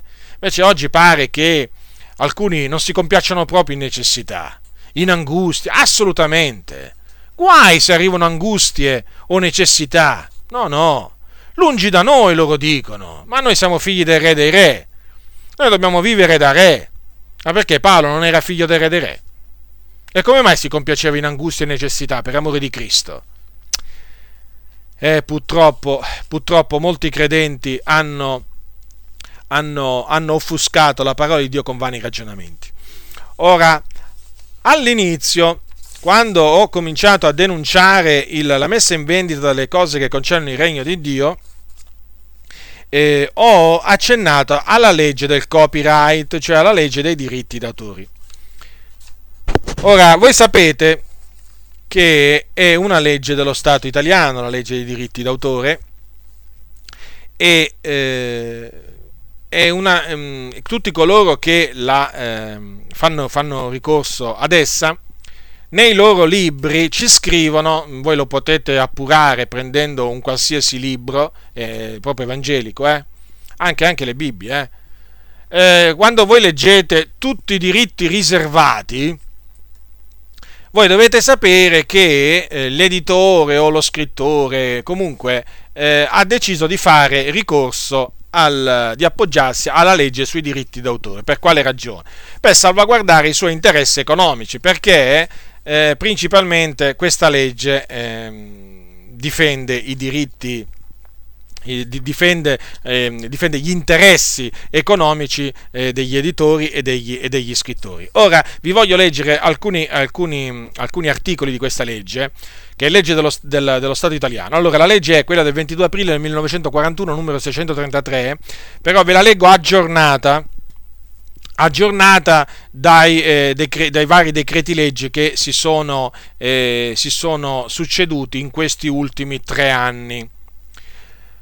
Vi voglio leggere solo tre articoli per farvi, per farvi capire in che cosa consiste questa legge sui diritti d'autore e come sia, eh, appunto ve lo, voglio, ve lo, voglio, leggere questi articoli, per farvi capire come non s'addice a un servo del Signore ricorrere a questa, a questa legge e, e, far diventare appunto il suo scritto uno scritto con tutti i diritti riservati. Allora, l'articolo 12 di questa, di questa legge dice testualmente L'autore ha il diritto esclusivo di pubblicare l'opera. Ha altresì il diritto esclusivo di utilizzare economicamente l'opera in ogni forma e modo, originale o derivato, nei limiti fissati da questa legge, ed in particolare con l'esercizio dei diritti esclusivi indicati negli articoli seguenti. È considerata come prima pubblicazione la prima forma di esercizio del diritto di utilizzazione. L'articolo 13 di questa legge dice il diritto esclusivo di riprodurre ha per oggetto la moltiplicazione in copia diretta o indiretta, temporanea o permanente, in tutto o in parte dell'opera, in qualunque modo o forma, come la copiatura a mano, la stampa, la litografia, l'incisione, la fotografia, la fonografia, la cinematografia ed ogni altro procedimento di riproduzione. L'articolo 17 recita testualmente il diritto esclusivo di distribuzione ha per oggetto la messa in commercio, in circolazione o comunque a disposizione del pubblico con qualsiasi mezzo ed a qualsiasi titolo dell'originale dell'opera o degli esemplari di essa e comprende altresì il diritto esclusivo di introdurre nel territorio degli Stati della Comunità Europea a fini di distribuzione le riproduzioni fatte negli Stati extracomunitari. Poi, all'articolo 68 si legge è libera la riproduzione di singole opere o brani di opere per uso personale dei lettori, fatta a mano o, o con mezzi di riproduzione non idonei a spaccio o diffusione dell'opera nel pubblico. Ora, praticamente, avete visto che questa legge, questa legge eh, dice che chi appunto, eh, andiamo a un, a un, esempio pratico, chi, un, un, un pastore che scrive un libro, un libro di insegnamento, mettiamo un libro di dottrina, eh, ha, ha, solo lui il diritto di eh, riprodurre e di pubblicare, di riprodurre, di pubblicare e di diffondere quell'opera. Sì, perché è un diritto esclusivo. Questo è un punto molto importante. Eh? Poi, secondo questa legge, egli ha anche il diritto esclusivo di metterlo in vendita. Naturalmente lui può vendere poi questi, questi diritti, è eh, chiaro questo. Però intanto dice che ha questi diritti. Ora, andiamo alla Sacra Scrittura. Ma io, leggendo la Bibbia, non ho mai, eh, non ho mai trovato un'allusione a un diritto del genere ha dei diritti del genere, nel senso che la scrittura non dice che chi scrive una determinata cosa che concerne il regno del Signore ha il diritto esclusivo di riprodurlo, pubblicarlo e diffonderlo. No, assolutamente. Perché questo diritto, secondo quello che insegna la scrittura, ce l'hanno tutti i credenti. Vi faccio un esempio, vi faccio un esempio eh, su me stesso. Eh, quando dei credenti mi chiedono il, il permesso di eh, fotocopiare o di, di, diffondere, di diffondere i miei libri, io prima di tutto non, non c'è bisogno. Ma a chi ancora magari pensa che sia lecito farmi sta domanda, io rispondo, fratello, tu sei libero nel Signore. L'importante è che non metti in vendita i miei scritti, ma sei libero proprio di riprodurli, pubblicarli, diffonderli a piene mani. Li ho scritti per questi, li ho scritto per questa ragione affinché siano diffusi e possano raggiungere il maggior numero di persone, come naturalmente è avvenuto, in effetti, grazie al Signore, sono migliaia e migliaia le persone eh, che eh, hanno potuto essere raggiunte con, con i miei scritti. Quindi io dico su me stesso, ma io non ho il diritto esclusivo di riprodurre e diffondere eh, qualsiasi fo- in qualsiasi forma e con eh, con qualsiasi mezzo quello che io ho scritto, assolutamente. Questo diritto ce l'hanno nel Signore tutti coloro che hanno conosciuto la verità, che amano la verità perché io ho messo per iscritto quello che il Signore mi ha dato la grazia di mettere per iscritto secondo la sapienza e la conoscenza che Lui mi ha dato. E l'ho fatto affinché eh, le persone del mondo siano salvate, i credenti siano edificati, per cui qualsiasi credente che vuole che altre persone siano salvate e che dei credenti siano edificati, sono liberi nel Signore, hanno questo diritto nel Signore, proprio di diffondere, eh, pubblicare mh, mm, con qualsiasi mezzo, con qualsiasi mezzo, eh, a piene mani, quello che il Signore mi ha dato la grazia di scrivere. Quindi io non ho assolutamente tutti i diritti riservati, come naturalmente non ho il diritto di, eh, di, mettere in vendita quello che io scrivo. Questo, questo è un diritto che non c'ha nessuno. questo è un diritto che non c'ha nessuno in mezzo, in mezzo alla Chiesa di Dio, perché come ho detto, quello che va fatto va fatto senza stabilire tariffe, senza mettere in vendita alcunché. I servi del Signore non sono dei commercianti, non lo devono diventare, non sono degli uomini d'affari e non lo devono diventare. I servi del Signore sono appunto, come dice lo stesso nome, servi del Signore. Quindi devono servire il Signore con sincerità, purità di cuore esercitandosi di avere una buona coscienza nel cospetto di Dio e nel cospetto degli uomini. Quindi vi ho fatto questo esempio su me stesso per farvi capire che cosa? Che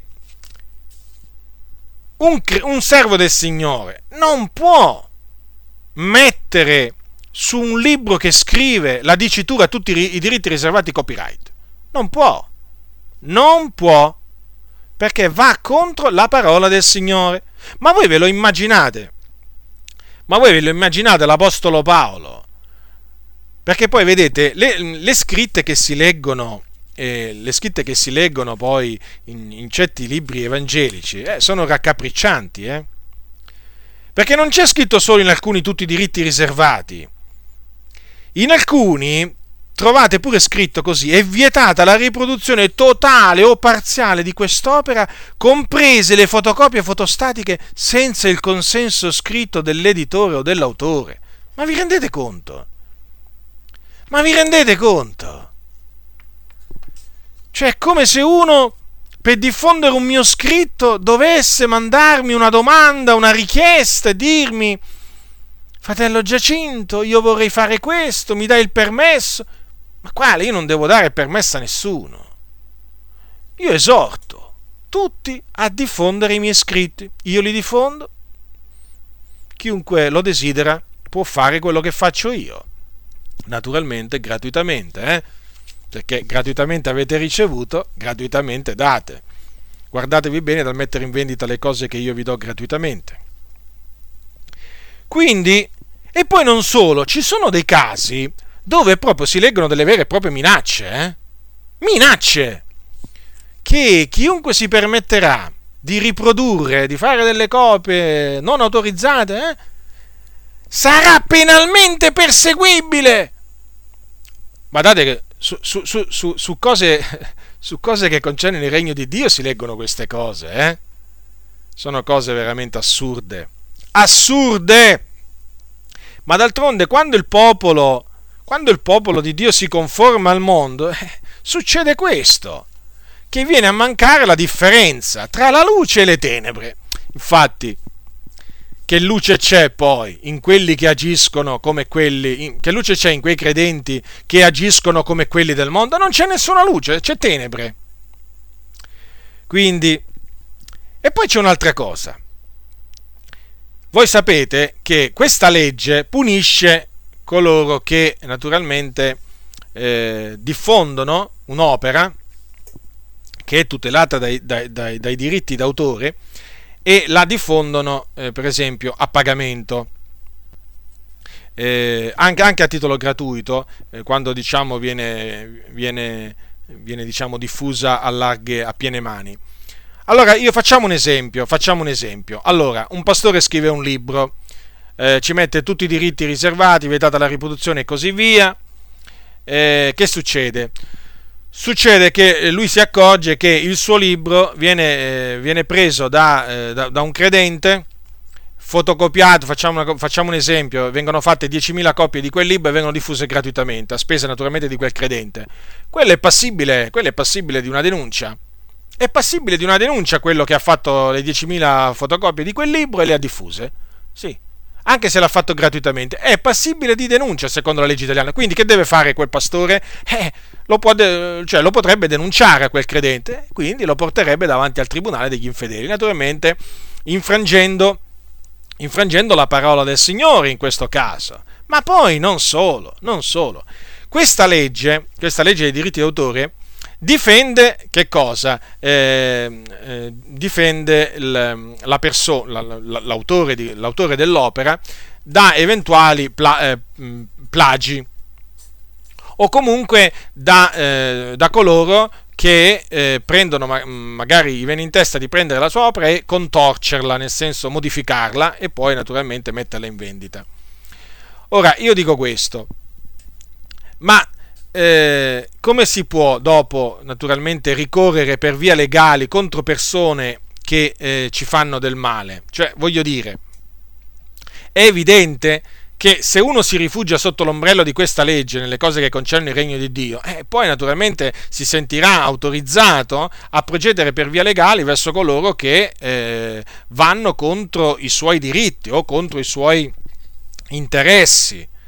E come fa un credente poi, come fa un credente a, eh, con, diciamo, a agire in questa maniera? Ecco perché questa dicitura, tutti i diritti riservati, ecco perché un figliolo di Dio non deve ricorrere a questa legge nelle cose eh, che concernono il regno del Signore. Eh, chiunque scrive un libro, chiunque can, mette, mette, diciamo, registra un cantico, non deve o, o, fa qualsiasi altra cosa per eh, l'avanzamento del regno di Dio, non deve nella maniera più assoluta mettere la sua opera sotto la dicitura e tutti i diritti riservati. Non glielo deve assolutamente scrivere, cioè deve lasciare libera la sua opera, libera di essere riprodotta, pubblicata, diffusa, naturalmente gratuitamente, a piene mani deve lasciare proprio libera da questi lacci e lacciuoli, perché sono dei lacci e dei lacciuoli tutte queste cose quando vengono affibbiate alle cose del Signore, perché ne impediscono libero, la libera diffusione. Che, che ne dicano è così, che, che ne dicano questi ribelli, ma è così. Ma vi rendete conto? Sarebbe stato come dire all'Apostolo Paolo, dopo che aveva scritto l'epistola ai Romani, immaginate un credente di Roma, si vedeva arrivare questa epistola. Ora, noi non sappiamo quali fossero le leggi a quel tempo, a tal riguardo, non sappiamo, ma, ma quando anche non ci fosse stata una legge che salvaguardava i diritti, diciamo, di, di, un, di uno scrittore, eh? come, come c'è adesso, ma mettiamo a caso, ma ve lo immaginate l'Apostolo Paolo che alla fine della sua epistola scriveva vietato alla, riproduzione delle mie epistole senza il mio consenso? Eh? O eh, am, am, ammetto che sia riprodotta solo in parte? Cioè, vi rendete conto? Ripeto, quando anche non ci fosse stata, diciamo, mh, nessuna legge a tal riguardo. Ma immaginate un momento l'Apostolo Paolo che alla, alla, alla fine delle sue epistole scriveva una cosa del genere ma come? Un credente avrebbe potuto dire, ma come questo desidera che l'Evangelo sia pubblicato per tutto il mondo, fa tanti sacrifici per diffonderlo e poi ci mette questi impedimenti. Niente di meno, devo, devo chiedere a lui il permesso per riprodurre parzialmente o totalmente, insomma, sono lacci, sono lacciuoli. È chiaro che vi dico queste cose, vi faccio questi esempi per farvi capire quanto sia eh, assurdo per un servo del Signore eh, ricorrere a queste, a queste, cose. Voi direte, ma sì, ma allora se, fratello Giacinto, ma se prendono i tuoi scritti e li mettono in vendita, eh, che ci posso fare? Si continueranno a diffondere lo stesso. Certamente non mi rallegro che quello l'ha messo in vendita. Ma che posso farci? Non è che posso andare a denunciare io quello che mette in vendita i miei libri. Sopporto. Tanto chi mi conosce sa che io detesto il mettere in vendita le cose eh, del, regno, del regno del Signore. Allora tu mi dirai magari, e mettiamo caso che contorcono i tuoi scritti, contorcono i tuoi scritti, che, o comunque che qualcuno plagi i tuoi scritti e che dopo eh, li mette a nome suo. E che ci posso fare? Che Dio lo benedica, gli dia il ravvedimento, questo ti dico. Eh, spero che si ravveda un giorno ma certamente non è che, eh, eh, non è che contraccambierò il male, il male, con il male, pregherò per quella persona, sopporterò questo, questo, questo torto, ma lungi da me, lungi da me eh, agire, agire, in maniera, in maniera eh, disonesta verso quella, verso quella persona. Ha agito così, ha sbagliato, ha peccato, però io dal canto mio sopporto. D'altronde, voglio dire, pure, le, pure, ai tempi degli apostoli c'erano quelli che contorcevano le scritture, come anche, anche le epistole dell'apostolo Paolo. Ma ve lo immaginate l'apostolo Paolo che andava, che andava, da quello che contorceva le sue epistole e cominciava a mettergli le mani addosso o, o a minacciarlo di portarlo davanti a un tribunale, a un tribunale eh, del, degli infedeli? ma sono cose proprio che nemmeno, nemmeno sfiorano la, la, mente, la, mente, di un credente che teme il Signore e conosce, e conosce le scritture.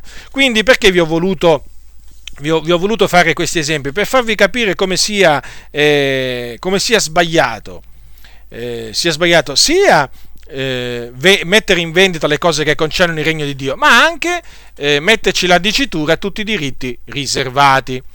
Quindi eh, tutti coloro che mi ascoltano e che eh, hanno in cuore di mettersi a scrivere qualche cosa, un insegnamento, delle testimonianze o incidere dei canti, fratelli e sorelle, sappiate questo, sappiate questo, che eh, voi siete chiamati a innanzitutto dare gratuitamente.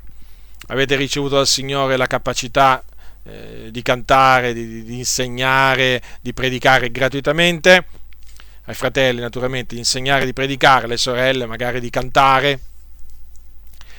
Eh, voglio dire, date gratuitamente quello che il Signore vi ha dato gratuitamente. Il Signore provvederà a tutte le spese, voi agite onestamente verso Dio e verso gli uomini, conservando così una coscienza pura. E poi non, non ricorrete alla legge sui diritti d'autore.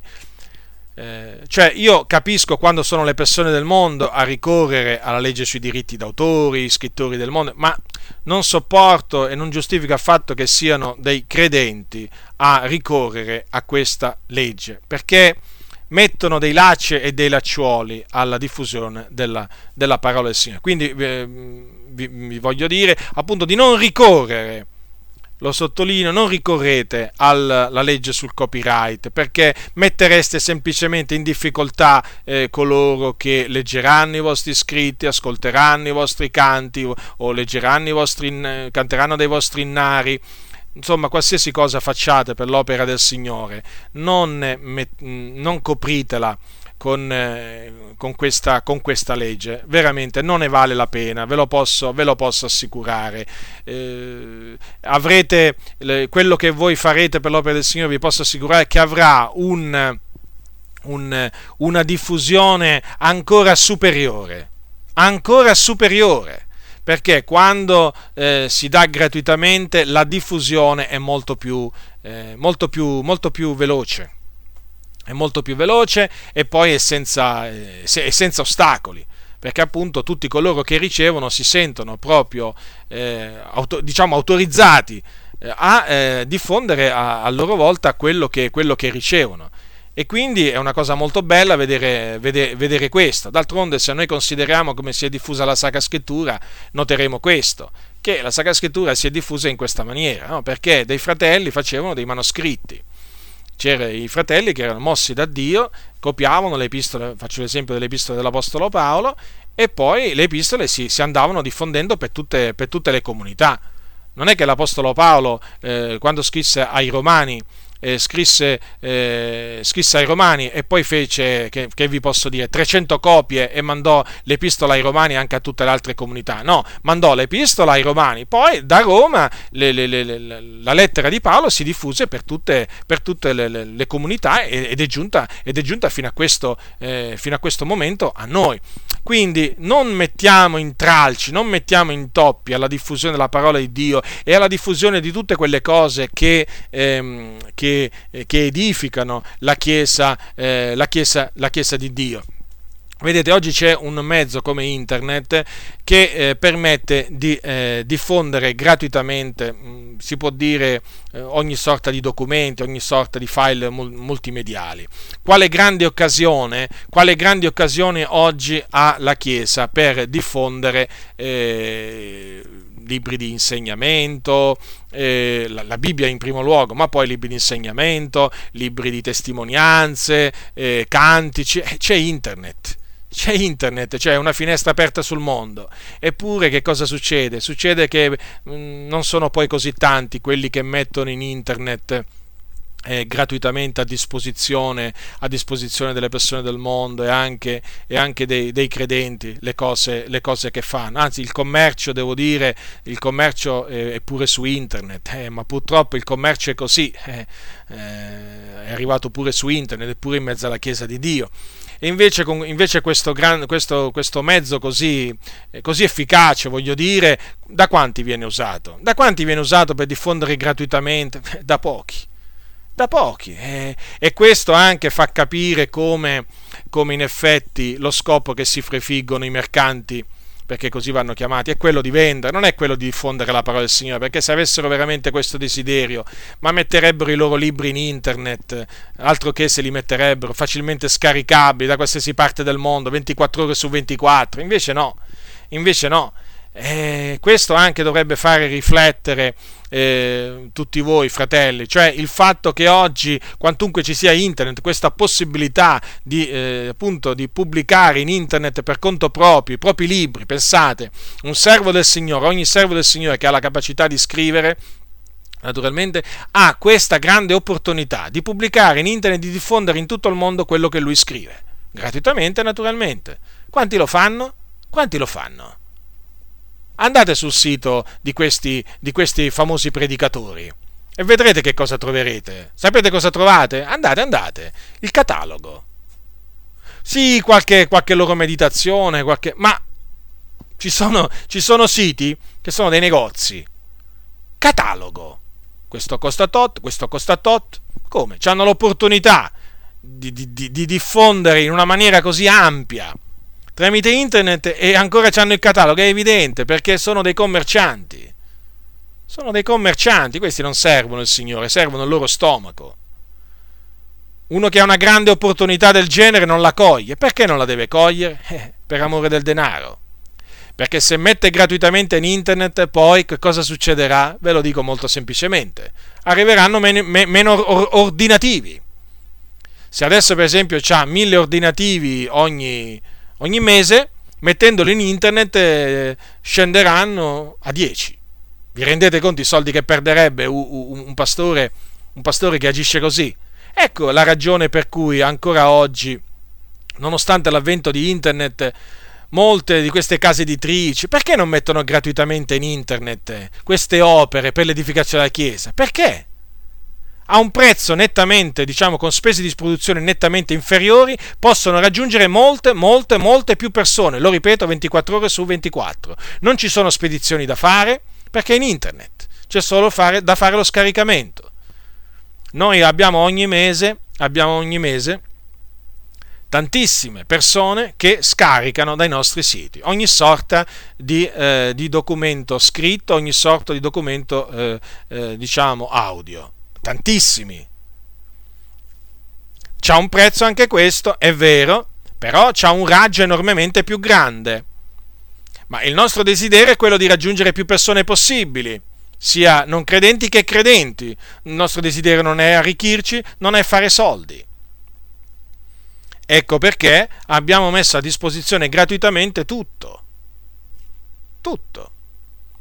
Mio fratello ha fatto una concordanza che ha richiesto due anni di duro lavoro la concordanza, la chiave biblica della riveduta.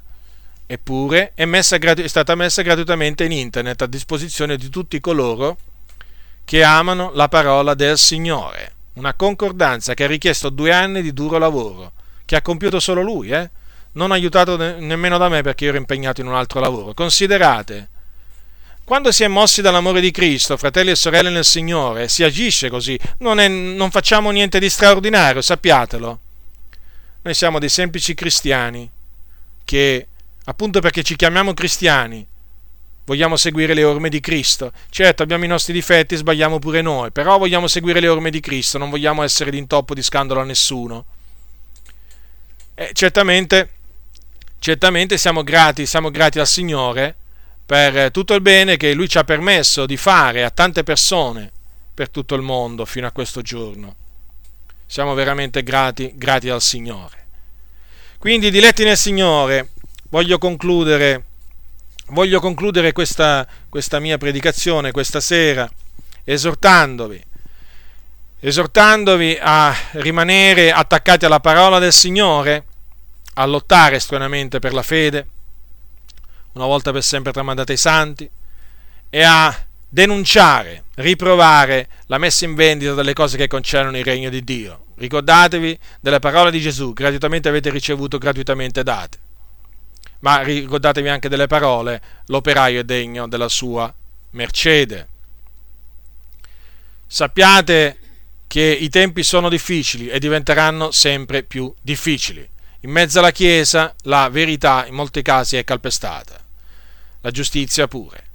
Però non perdetevi, non perdetevi d'animo, fatevi coraggio, fortificatevi nella grazia che è in Cristo Gesù e prendete la spada dello Spirito, che è la parola di Dio, levatela in alto e proclamatela, essendo d'esempio, cercando appunto di conservare una coscienza pura davanti a Dio e davanti agli uomini. La grazia del Signore nostro Gesù Cristo sia con tutti coloro che lo amano con purità incorrotta. Amen.